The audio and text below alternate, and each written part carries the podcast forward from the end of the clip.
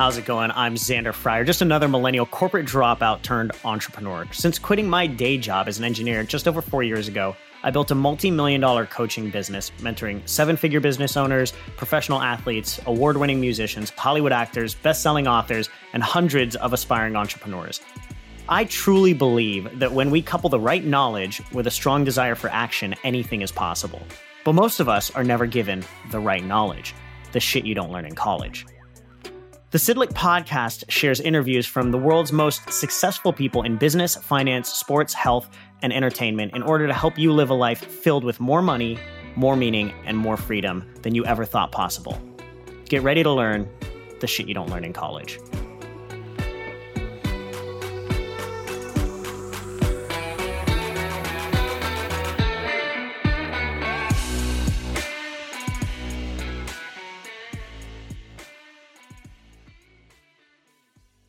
All right, how's it going, everybody? Welcome back to another episode of Shit You Don't Learn in College. I'm your host, Xander Fryer, and today we're going to be talking about health habits and five of them specifically that can help you with your productivity.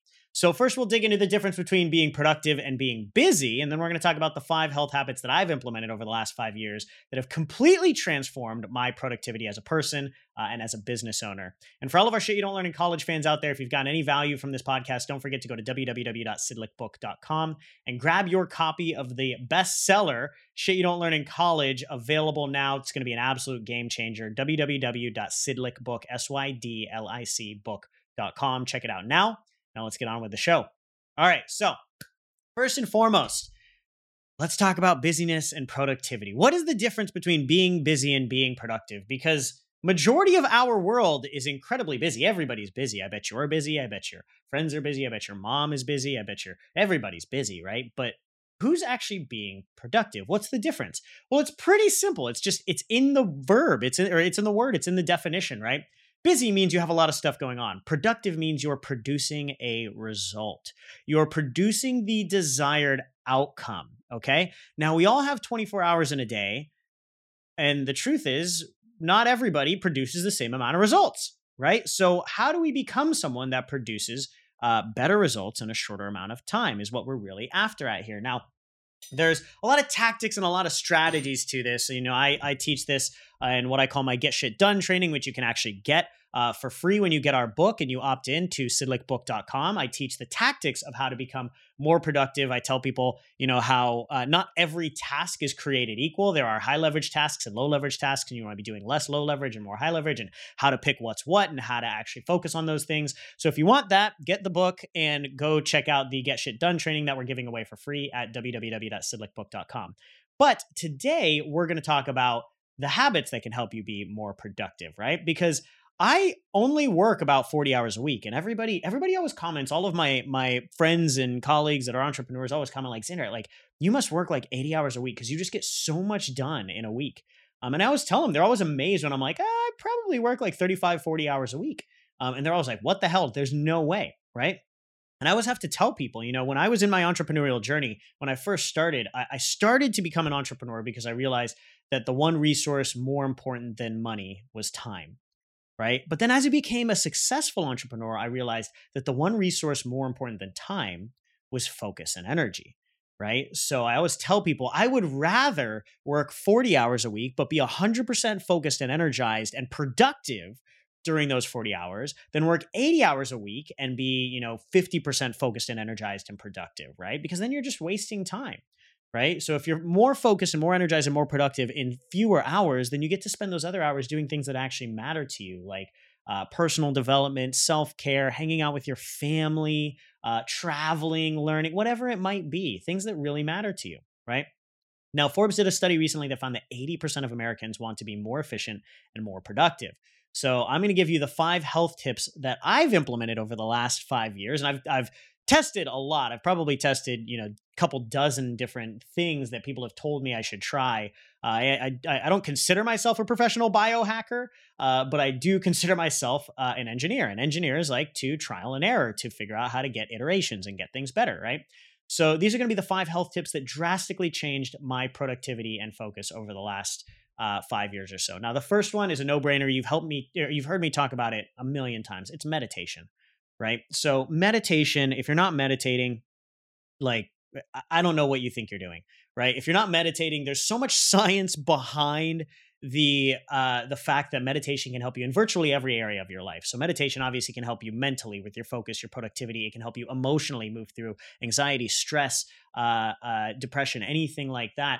Um, it can help you become more empathic and connected to the people that you care about. So you build stronger relationships. When you meditate, you actually release hormones in your body that cause you to look and feel younger. So you actually become sexier, right? By meditating. No joke, you become sexier by meditating. So um, if you're not meditating, just get rolling. I have a lot of podcasts that talk about it, um, but just get rolling in it. Now, the thing that I want to talk about specifically is focus and productivity. So, focus and produ- productivity is like a muscle. Now, when you're practicing those muscles, now meditation requires focus, it requires will, it requires uh, um, that that intention and that concentration and none of us start out well and i think this is one of the reasons why people stop meditating is because in the beginning you're not great at focusing and, and having concentration. But you need to remember it takes practice. Just like when you go to the gym the first time you go to the gym you're not going to be able to squat 500 pounds right or 300 pounds or something. You're going to start by just squatting the bar and getting your form right. You're going to do that for a few weeks and then you're going to add some weight to it and then you add some weight to it. And over the course of doing that for like a year maybe you'll start squatting some real weight right but it's the same thing with your mind, with your mental muscle, right? So the more you use it, the more that you practice flexing it, the stronger it will become. Right. But also remember, it goes the other way as well. If you're a professional athlete and all of a sudden you stop, uh, you stop lifting weights and you stop working out and you stop, uh, you stop flexing that muscle and, and you stop eating well, it starts to atrophy. So uh, practicing and building that muscle. If you don't use it, you lose it, right? So you need to use it so that it will develop. The brain, it's scientifically proven that the brain is like a muscle and it can expand and grow and develop. Neuroplasticity has been proven now. The brain doesn't stop developing at like 20 years of age or whatever it is, everybody thought. It keeps going. Neuroplasticity is a thing. Um, so meditation is number one. Number two is something that I refer to as d- delayed gratification. Now, if you've ever heard of this, uh, it's incredibly important. So basically, what it means, it means delaying instant gratification. Now, subconsciously, or actually uh, evolutionarily, our brain, our brain, our evolutionary side of our brain, uh, triggers dopamine responses whenever we're instantly gratified. Things like looking at our phone or uh, eating salty and sugary foods, taking drugs. Right when when you uh, when you were if you were to do cocaine or something, it would immediately hit your dopamine response, and that's why drugs are so addicting. Same reason why social media is so addicting. Same reason why uh, unhealthy fast foods are so addicting. They all trigger that part of your brain. It's an instant gratification part of your brain right? So, delayed gratification, science has proven that people who are better at delaying gratification are uh, more focused, more productive, and produce better results. They get they get paid more, they're happier, all of these things. So there was a study that was done in Stanford. It's referred to commonly referred to as the marshmallow study. What they did is they took a bunch of kids and they locked them in a room. Right, uh, it was a little nicer than that, but they they they put them in a room and they put them in this room. And what they did is they put a marshmallow in front of them, and technically it was a marshmallow or a, a pretzel stick, whatever they preferred. Uh, but they put a marshmallow in front of them and they said, "If you leave this marshmallow till I come back, I'll give you a second one." Right, and so they left the room. They didn't tell the kids how long they were going to be gone. They left the room for 15 minutes, right, and then they came back. Now some of the kids, as soon as they left the room, they grabbed the marshmallow and ate it because, you know, a bird in the hand is worth two in the bush or whatever, right? So they just ate it immediately. They wanted the instant gratification. And then there was a second set of kids that, you know, they looked at it and they fought with themselves and they just didn't want to take that marshmallow because they knew that a second one was coming if they could wait, but they didn't know how long they were going to wait. So they fought, they fought, they fought, but eventually they gave in and they grabbed that marshmallow. And then there was a third group that just held off until the person came back. And when the person came back, they were given a second marshmallow. They delayed the gratification. And because they were able to delay the gratification, they got more out of the experiment. Now, they then took these kids and they followed them into their future, into their careers. And what they found is as they became adults, the kids that were able to delay the gratification, that were able to delay uh, taking the marshmallow until the uh, the practitioner came back, end up being happier, ended up being healthier, ended up making more money, ended up being more fulfilled in their lives in virtually every area. So de- the ability to delay gratification became a marker of future success. Again, this comes back to flexing the mental muscle. If you're able to flex the mental muscle, to hold yourself back, have a strong enough will to not to not jump in, right? Uh, you're going to have stronger cognitive strength, you're going to have stronger memory, and you're going to have stronger focus right? So, for example, I practice this all the time. I practice my delaying gratification for myself all the time because I know that the more I practice this, the better I get at it. For example, I'm really hungry right now. I'm super hungry right now. And I wanted to go get lunch. And I told myself, great, Xander, you can go get lunch once you record this episode, right? So I'm delaying my gratification of getting food, sitting down, relaxing, having a nice meal um, until after I get something done, after I get this work done, right? So I'm delaying my gratification. I'm delaying the thing that I want by doing something that I need to do first. So practicing delayed gratification is uh, one of the most important things that I've implemented.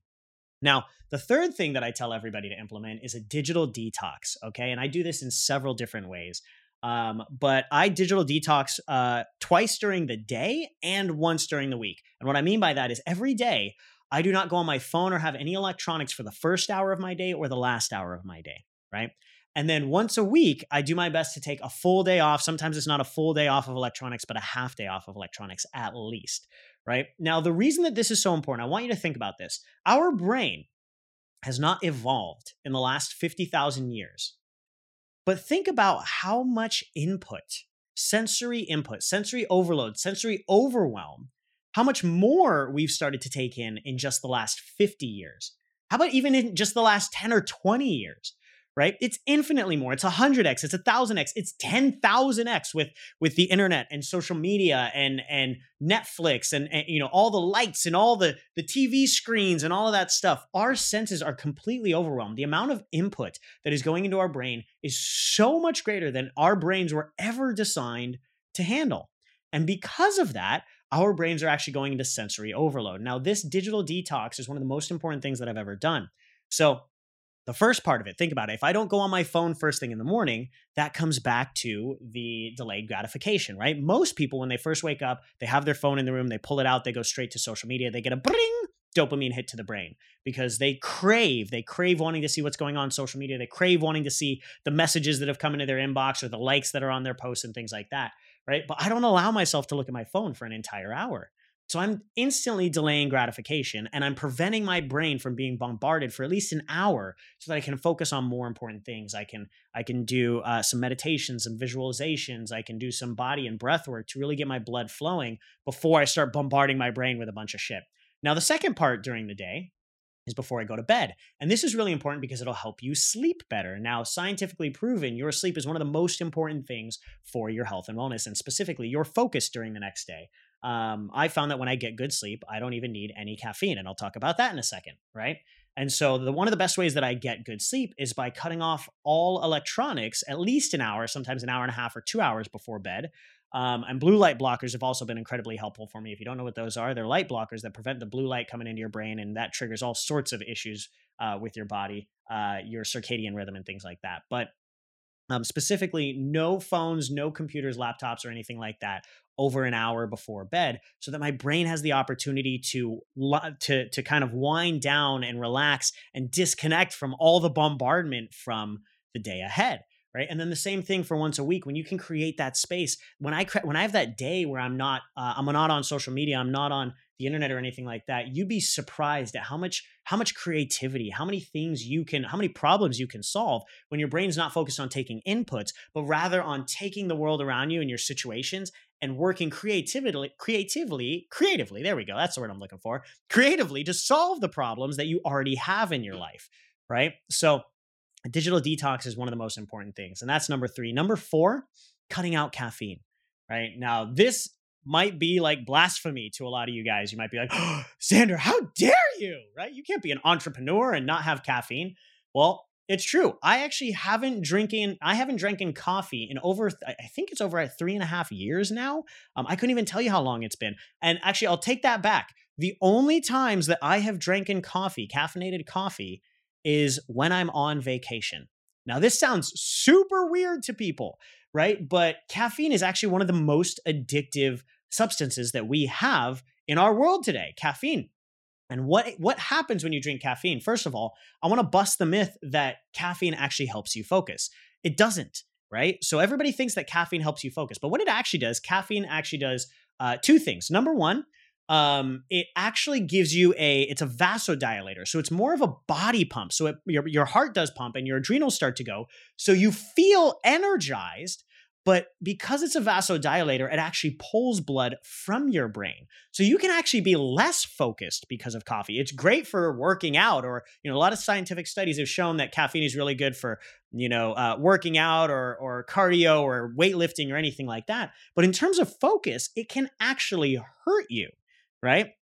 The second thing that I tell people is it's actually emotional scaffolding. So it's the reason it's so addictive is because when you drink caffeine, it actually makes you feel happy. It triggers happy hormones in you as well. So that's why a lot of people they talk about, you know, I'm so grumpy before my caffeine. It's because, well, yeah, you haven't actually moved through a lot of your emotional baggage and your emotional crap right and you're just using caffeine as an emotional scaffolding to to cover up all your shitty foundations of, of what you really need to work through so it's just an emotional scaffolding. Scaffolding, and what ends up happening is when you drink caffeine, you have these really high ups and then these really deep downs. And what I found is when I used to drink a lot of coffee, and I did, I, I drank coffee for years, and I, I did bulletproof coffee, and I did all the different types what I found was I would get these really big ups, but then I would have these big crashes, right? And it didn't matter what type of coffee I had, if I had bulletproof or if I had it sustained throughout the whole day. By the end of the day, I would just completely crash, right? And uh, what I realized was all that caffeine was doing was it was emotional scaffolding. It was like giving me a vasodilator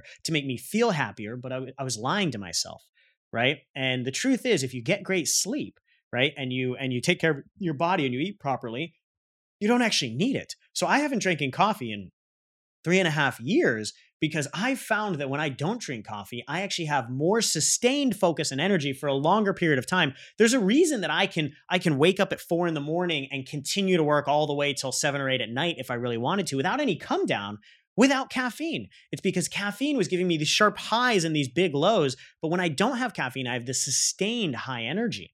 So the things, if you want to give up caffeine, uh, I always tell people to start by pushing it back, not not using it immediately to start your day. So if you wake up at 6 or 7, don't drink coffee until 9 or 10, right? And then limit limit your intake um, consistently throughout the day. Don't just drink one big cup of coffee. If you want one cup of coffee, drink uh, you know, drink a quarter at 9, a quarter at 11, uh, a quarter at 1 and then, you know, the the end of it at 2 or something like that. And you also want to be done with it relatively early in the day. Normally I used to I, I when I first started doing this, I would stop around 2 p.m. so that I could wean myself down and actually get to sleep at night. Um, but uh, but you want to you want to uh, trim it down, and you want to not start your day with coffee because again, this comes back to delayed gratification, right? If the first thing you have to do is drink coffee, well, now you're teaching your body that you cannot run without coffee. You can't be happy without coffee. You can't achieve anything without coffee, right? But if you just push it back an hour, two hours, three hours, and you start to accomplish things without coffee, you'll prove to yourself that you don't actually need it. Now, the next thing that I tell people to do after they do that is uh, completely cut off coffee and just switch to green tea and see what happens, right? And what most people find is when they cut off coffee for the first couple of days, they're irritable as shit because, like I mentioned, it's emotional scaffolding, right? But when they find what they find is after about the course of a week of dealing with that, maybe you have a little bit of withdrawals and you just switch to green tea, you'll find that green tea, because green tea is actually based in theanine, not caffeine. It's a more sustained mental focus. So theanine actually acts on the brain, not just the body as a vasodilator, right? So you actually will be more focused from things like green tea or matcha. You'll actually have better cognition, whereas coffee just affects the body for the most part. So, uh, and then in the end, if you want to fully cut out caffeine, green tea, matcha, all of that stuff, then you can go to that point. I'll still green, drink green tea um, but I will cut out. I've cut out coffee completely. I haven't drinking any in about three and a half years, unless I am on vacation. And I just I love coffee, so I'm just going to enjoy a, a, nice coffee while I'm on vacation. So the last thing, uh, the last thing, the last habit that I've uh, implemented over the last five years that has helped me uh, be more productive and more focused and accomplish more in my life is cold therapy right? So every morning, uh, every morning I jump into a cold plunge at 39 degrees, and it is cold, especially during winter when you're walking outside and you can already see your breath in the air. That sucks. I'm not gonna lie, it's never fun, right? But here's the truth. Every morning, if you do something hard, if you do the hardest thing first thing in the morning, the rest of your day is easy, right? The rest of your day is easy. So, what this does is that actually releases in your brain, it releases uh, a combination of dopamine and norepinephrine, which is literally the hormonal combination for liquid motivation. So I go do the one thing that I hate doing every morning. Now, if you don't have a cold plunge, do a cold shower. Right? I go do the one thing that I hate doing every single morning, and when I go do that afterwards, I feel motivated. I feel inspired. I feel I feel excited to go accomplish more, and I have more focus because norepinephrine and dopamine combine in your brain to create liquid motivation and the focus hormones as well. Most people don't realize that you have all the ingredients to be a superhuman high performer already in your brain and body. You don't need neuroenhancers. You don't need NZT and caffeine and, and modafinil to access it. You just need healthy habits to get it regularly and consistently in a sustainable way that you can do for your entire life. So these are the five health habits that I have found work best for me. I highly encourage uh, everybody to test out your own, but I will tell you right now that of the dozens or couple dozen that I have tried, these are the ones that I found consistently working for me, helping keep me productive and focused and getting shit done um, and happy and fulfilled without any big big drop offs or anything like that, and overworking, burnout, or anything like that. So hopefully this has been helpful. Uh, but remember, don't forget that knowledge without action yields nothing. So make sure you implement what you've learned here with us. And for all of our shit you don't learn in college fans out there, if you've got any value from this podcast, don't forget to go to www.sydlicbook.com and grab your copy of the shit you don't learn in college book available now. All five star ratings on Amazon. You will absolutely love this one. It's going to be an absolute game changer. Have a good one. All right, that's all we have for today, folks. I hope you enjoyed this episode of Shit You Don't Learn in College. And if you did, please share this episode on your social media and tag at Xander Fryer. And don't forget to subscribe to the podcast on iTunes and give us a five star rating so you don't miss any other great episodes. We can only spread our message when you share this knowledge with the others that need it. So we really appreciate the support. Thanks a ton.